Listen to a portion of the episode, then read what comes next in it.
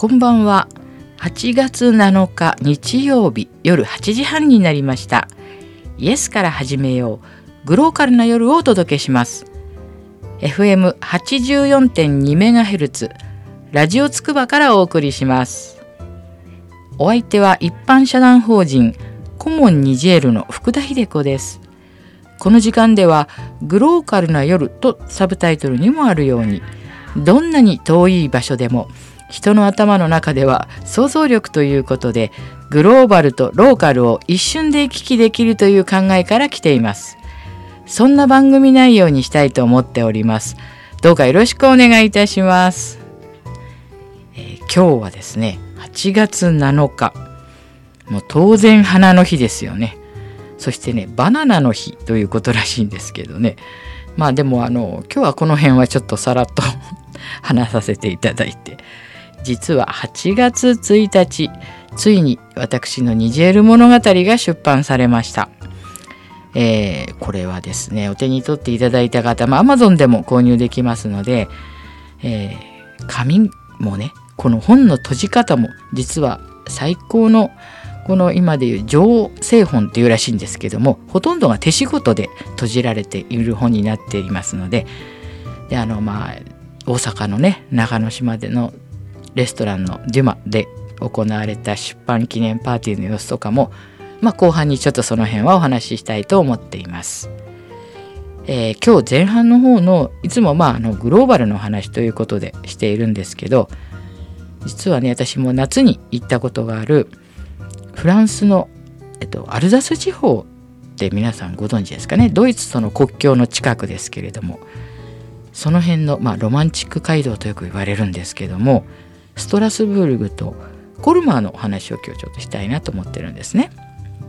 でこのストラスブルグっていうところはもう本当に綺麗な街でまあドイツとね取ったり取られたりしている 場所なんですね場所柄。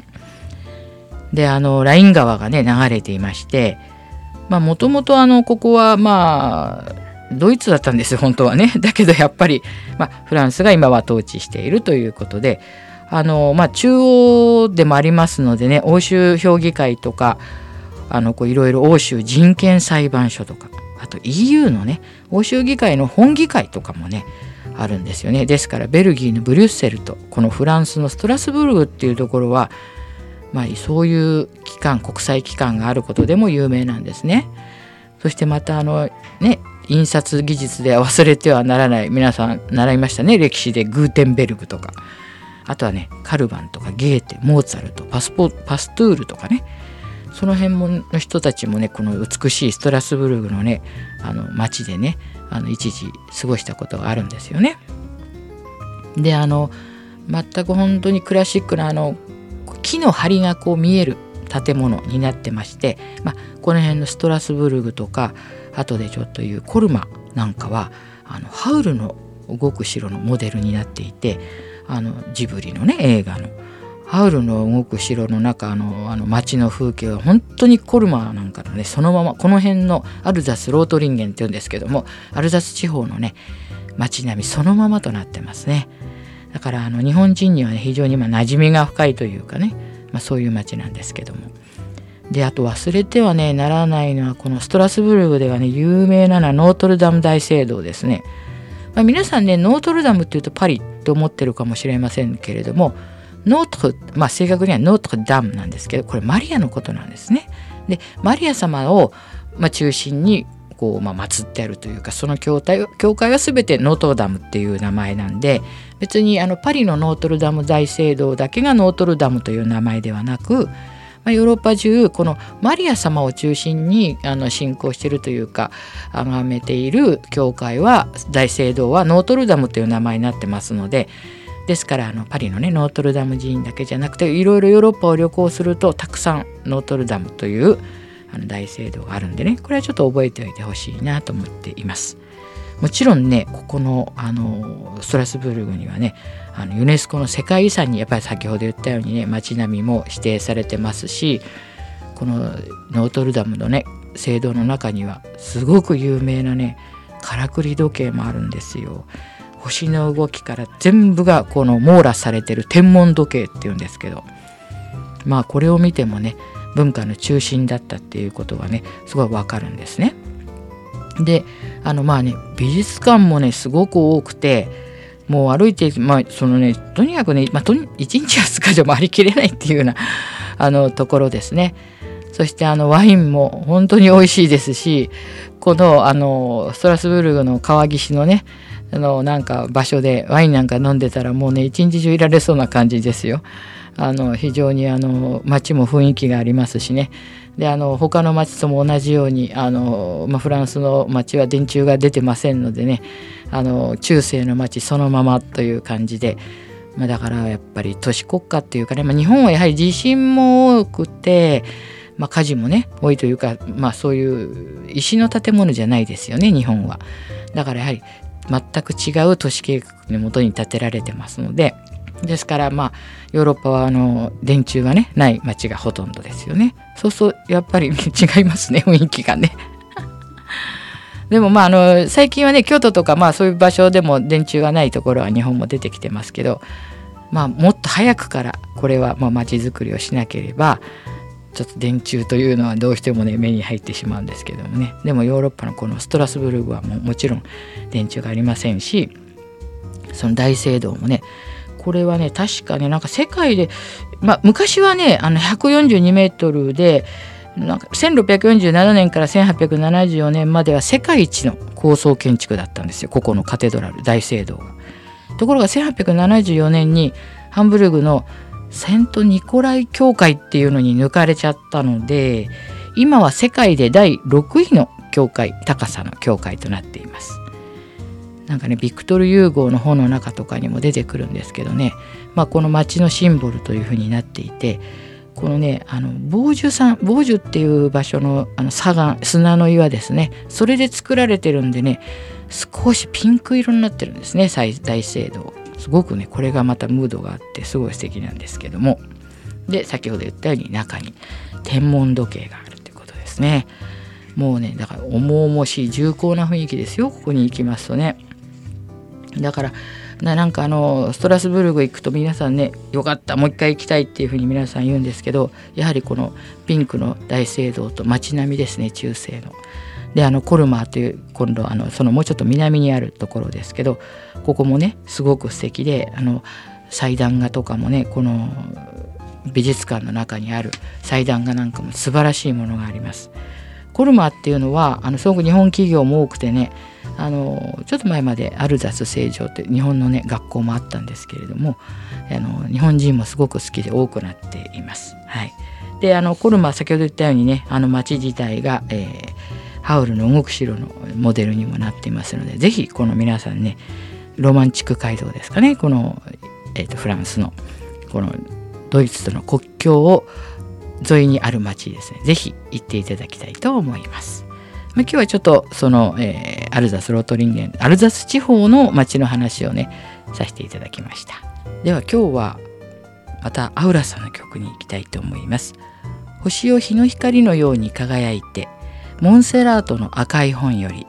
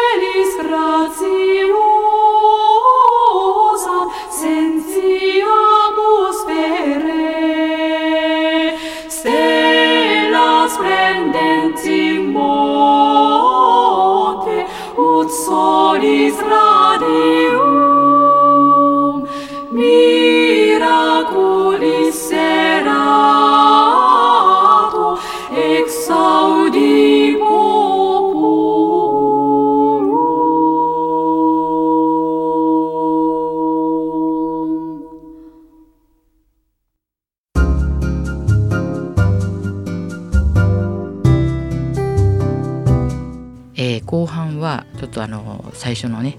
時間にも申し上げたんですけれども8月1日についに、まあ、ニジェール物語が出版されました。えー、あのもう Amazon の方にも出ていますのでねご興味のある方は是非お手に取っていただけたらと思います。まあ、ニジェール物語も7つの話からで実はできていまして、まあ、それぞれ一応、まあ、本の帯にも書いてあるんですけどもまあ、読むたびに違う自分が見えてくるっていう、まあ、こう目に入ったり考えたりすることが違うというような本になっています。まあ、その時のね 精神状態というか、まあ、いろいろなお話が載っていますので是非お手に取っていただければと思います。そしてあの中之島の大阪の中之島の方であのニジェール物語制作委員会の方々が主催してくださった出版記念パーティーもね無事に終わりましてたくさんの方に来ていただいて、まあ、絵を描いた乾さんそれから想定をしていただきました。松井さんも来ていただきましてなんかねすごい温かいあの出版パーティーとなりましてもうこのようなねパーティーをしていただけるだけでも福田は幸せ者だなと思いました。本当に。そしてまたあの出来上がった本も、まあ、あのほとんどが手仕事で閉じてある本で今時あの本当に今の時代に逆行している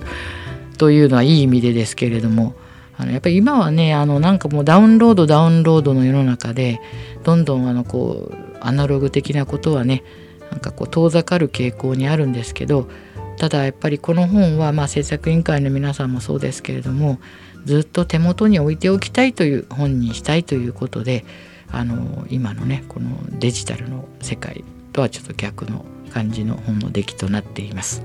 是非皆さんお手に取っていただけたらと思います。ね、なんか毎回毎回ちょっと本の宣伝みたいになってしまってるんですけどもでもね本当におすすめしたい本となっていますので皆さん是非お手に取ってみてください。価格は、えー、税抜きで1800円となっております。40ページで全部カラーとなっています。まあ、時々私はよくここで映画の話をするんですけれども映画がね好きであの遅い時間とか あのとんでもない時間に見に行ったりするんですけども最近ねちょっと見た映画で「帰ってきたヒットラー」っていうのがあるんですね。でこれはまあちょっと単館上映というか全国では多分まだまだ見られないとこが多いと思うんですけどもこれがね本当にすごい映画でしたよ。あのまあ、2015年に制作されたドイツ映画なんですね。であのよくねあの皆さん見たことないかな。このヒットラーのそっくりさんがあまりにも似てるんであのなんかこうちょっと騒動が起きたみたいなニュースを見たことないかなと思うんですけど、まあ、今の世の中にこの例の本当アドルフ・ヒトラーがですね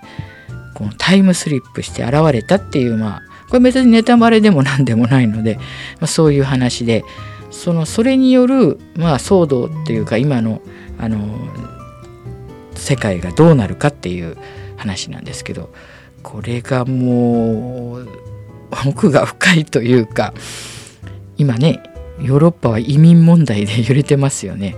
そしてどこでも割とこう極というかあの右側の人があのもう移民をねちょっと出てってもらおうじゃないかっていう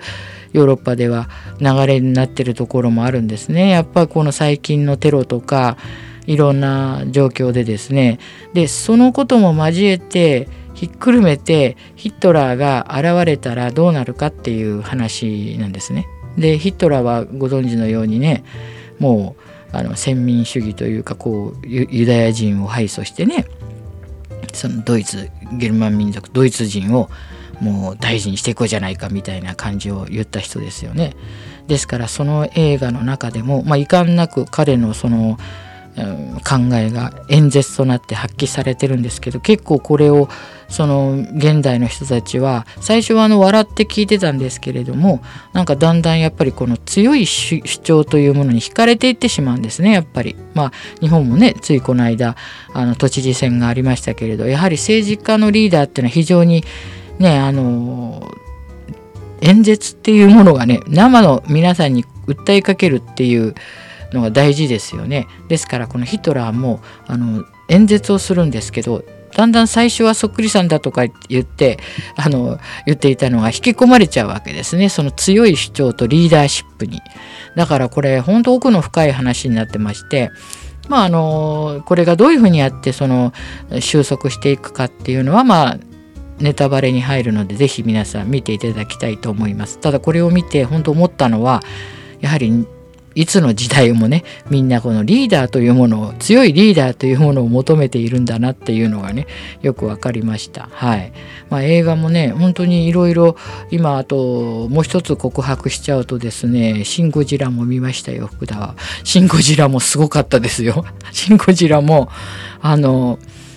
非常に娯楽映画としてはねもう今あのもう公開2週目を過ぎてますけれどもあの1週目はねなんと興行成績他の全部抑えて1位になりましたけどあのね福田がたまに覗いてる某ネットの、まあ、2チャンネルって棒全然棒になってませんけれども そこの、まあ、映画の人たちもねすごくあの褒めてましたしね。あの娯楽映画としてはもう本当一級品というかこれもね先ほどの帰ってきたヒットラーと同じようにあの深い映画で核の話も放射線の話も出てくるんですね。それでまあ今例えば、まあ、その映画の中ではゴジラがね日本に上陸したらどうなるかっていうその政府の対応あるいはもうアメリカ軍の対応自衛隊というものは一体どうなのかというまあこれがですね非常にリアルにできてます。本当にこの映画面白かったです「シン・ゴジラ」であのねあの樋口さんって監督あ、まあ、総監督は庵野秀明さんですけどもあの監督の樋口さんはね樋口真嗣さんは茨城県人ですよね。すごいなと思って。で昔はあの CG とかはなんかこういうのってまあ私の時代が古いのかもしれないんですけどもうアメリカ映画とかにはもう格段の差が日本っていうのはついていてもうすごいチャッチな感じがしてたんですけどこの「シン・ゴジラ」の CG はもう世界に通用するような CG じゃないかなと思っています。すごくリアルでそしてこの内容もねとってもリアルになっていてあの自衛隊っていうのはねもうどうかとかもこうなんかあの中の防衛大臣の楊貴美子さんがされてるんですけどモデルは小池百合子さんだっていう噂なんですけどもね。でもほとんど女の人はね出てくるの少ないです。まああの多分ゴジラっていうのはあれどうなんですか？オスですかね？だから女性女性あのメスじゃなければあの女優にならないかもしれないんですけどそしてこれがなんと公開初日に明かされた一番大きな話題はなんとこのゴジラを誰がやってるかっていう話なんですけどなんとあの有名な狂言師の野村萬斎さんがやってたっていうこれ仰天しましたねこのゴジラの動きを。私最初それ聞いた時にえあ中に入ってたのかなって思ったんですけどそんなわけないですよね。それは違くてあの今 CG であのこのゴジラは CG なんですけどもその、えーと、野村萬斎さんの関節とかあるいは全部にこう何て言うんですかあのこう心電図撮る時みたいなこうつけてですねその動きをそのまま CG に当てはめたということですけれどもで野村萬斎さんが、えっと、口と背びれをつけてこの画面を見ながら動いてやっぱりでもねそれ狂言師っていうのは狂言っていうのは人間でないものを演じるのにかけてはもう何百年も歴史があるわけですね。狐とかも幽霊とかもそうですけれども猫とかだからゴジラのね動きをやってくれって依頼を受けた時は野村萬斎さんはもうそうきたかと思ったらしいですね。だからこのね「シン・ゴジラ」はね出演のね人たちもねもうすごい俳優がたくさんちょっとずつのとこで出てますよ。で全部最後タイトルロールではねその有名な人もあのもう本当に無名な方も全部 IAO 順になってますのであのすごくねなんか好感が持てたというかこれキャスティングした人がすごく大変だったんじゃないかなと思うんですね。でもあのですから余計リアリティが出ていやこれねゴジラっていう名前になってますけどもあ何をねこれは安野さん言おうとしたのかなっていうのがあの核の問題とかもねいろいろありますしね。であの本当にこれねすごい映画です。ぜひあの見てください。東宝の映画ですけども、まあ、でもゴジラの映画って何作もありますけどね、今日ラジオで言ってましたけど、もう全部のゴジラを通算したら、ついにこの新ゴジラで1億人を超えたそうですよ、見た人が。ね、こんな一つの怪獣で、この間ちょっとテレビでね、アメリカ版もやってましたけれども、ゴジラってすごいことになってるわけですね。なんかアメリカでも日本でも。でこの「シン・ゴジラ」のまたロゴとかね懐かしい昔の今ねこうポスターとかもいろいろネットで出てますけども昔のロゴで白黒映画みたいな感じのタイトルバックとあの最後のねシーンがそのロールスクリーンというかバーと名前が出てくるところもね懐かしい仕上がりとなっていて音楽もですね初代のゴジラの時の音楽もなっていて大人も子供も。でもあのちょっとねあの多分ね結構怖いところがあるのでねあのお父さん気軽にあの小さい息子さん見てゴジラ見に行こうなんて行くとね結構あのこれあの怖いシーンがあってやっぱりあのニモのニモのあの関係のお魚のドリーとかの方がいいんじゃないかなと思いますね。ちょっとあのあまりにリアルなとこがあってねあの怖いので実はこれはねあの、まあ、ローカルな話題ですけどね守谷でも撮影してたんですよ。あの守谷のねあの、まあ、比較的新しいというかあの駅のね下を通過して駅の反対側に出るトンネルがあるんですね。あの車がこう地下に行っててあのつくばもねありますよね。ちょっとこっちかとって。あそこをね通行止めにしてあの海底トンネルからなんか逃げてくる場面を撮ったとかいう話なんですけどそういえばやってたなっていうのを私もあの思ってあそこで撮ったのかと思いながらちょっと見てました。結構あの茨城のねフィルムコミッションも協力しているようですのでね。というわけでなんかねあのちょっと今日はあのヒットラーの映画と「シン・ゴジラ」の全然違う話になりましたけど映画はねいいですよやっぱあの別世界にね意識を飛ばすこともできますしね暑い時にちょっとあのもうね皆さんね夏バテなったらねちょっとあの涼しい映画館でちょっとあのこう脳みそをね少しリラックスさせるような映画をね見た方がいいと思いますよ。あの夏バテには一番いいんじゃないかなと思います。であのちょっとね実はまあそういう出版パーティーのこともあってまああの福田京都もねついでにちょっと行ってきたんですけれども、まあ、京都もねいやこう茨城に入帰ってくると茨城はちょっと涼しいなって思いました関西よりは。大阪もねあの水がっていうかまあ大阪湾からのねあの水分っていうのは涼しい風にもなりますけどもね蒸し暑いっていうことにもなりますからね大阪のあの湿気と暑さすごかったですよ。であの京都も盆地ですからねもう容赦なく暑くてもうあの福田はもうあのちょっとあの漢字ミュージアムっていう八坂神社の真ん前にできたんですけどちょっとそこにね寄ってチームタニオンさんが作った電子屏風を見てきたんですけどこれがまた素晴らしかった。でもそこは良かったけれども出てあの市場のとこ出たらフラフラしちゃってもう暑くてですね。もう参りました京都の暑さには。はい。もう京都もねあのそんな感じで。でもちょっと京都では別に映画見ませんでしたよ。はい。で皆さんあの本当にねあの今暑さはもうすごいのであとねちょっともう一つ話はもう話があちこち飛んで申し訳ないんですけどあの祇園祭りの時しか売ってなかった、えー、菊水墨にあやかった滴りっていうお菓子があるんですよ。皆さん検索してください滴り。これねもうね、まあ、京都和菓子の美味しいとこですけど絶品ですから。でちょっとすだちを絞って食べるともういくらでもいけちゃうみたいな。そしてなんと今までこれは祇園祭りの時しか買えなかったんですけど今年からあまりに好評で通年で買えるようになりましたのでああ情報ありがとうございます。マロン様あのこういう貴重な美味しい情報をですね教えていつもくれるマロンちゃん感謝してます。ありがとうございます。というわけで、えー、京都のその滴りというお菓子ぜひ皆さんこの暑い時には食べてみてください。通年今売ってますので検索すればすぐ出てまいります。ということでねなんかもう本当に映画と、えー、お菓子ともう暑さの話となんか福田自身夏バテになっちゃって何言ってんだろう分かんないじゃないかみたいなんで放送になりましたけども、